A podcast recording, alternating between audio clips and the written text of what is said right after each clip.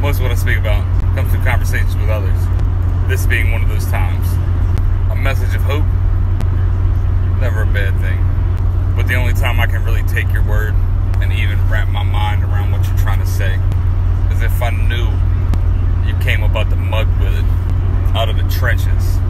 Because you can't tell me what it looks like on the upside if you ain't been at rock bottom flat on your back and everything else is up. I mean, not saying other folks don't have a valid message or a way to, to input things so others can understand and feel them. But it's something about being at the bottom that only people at the bottom understand.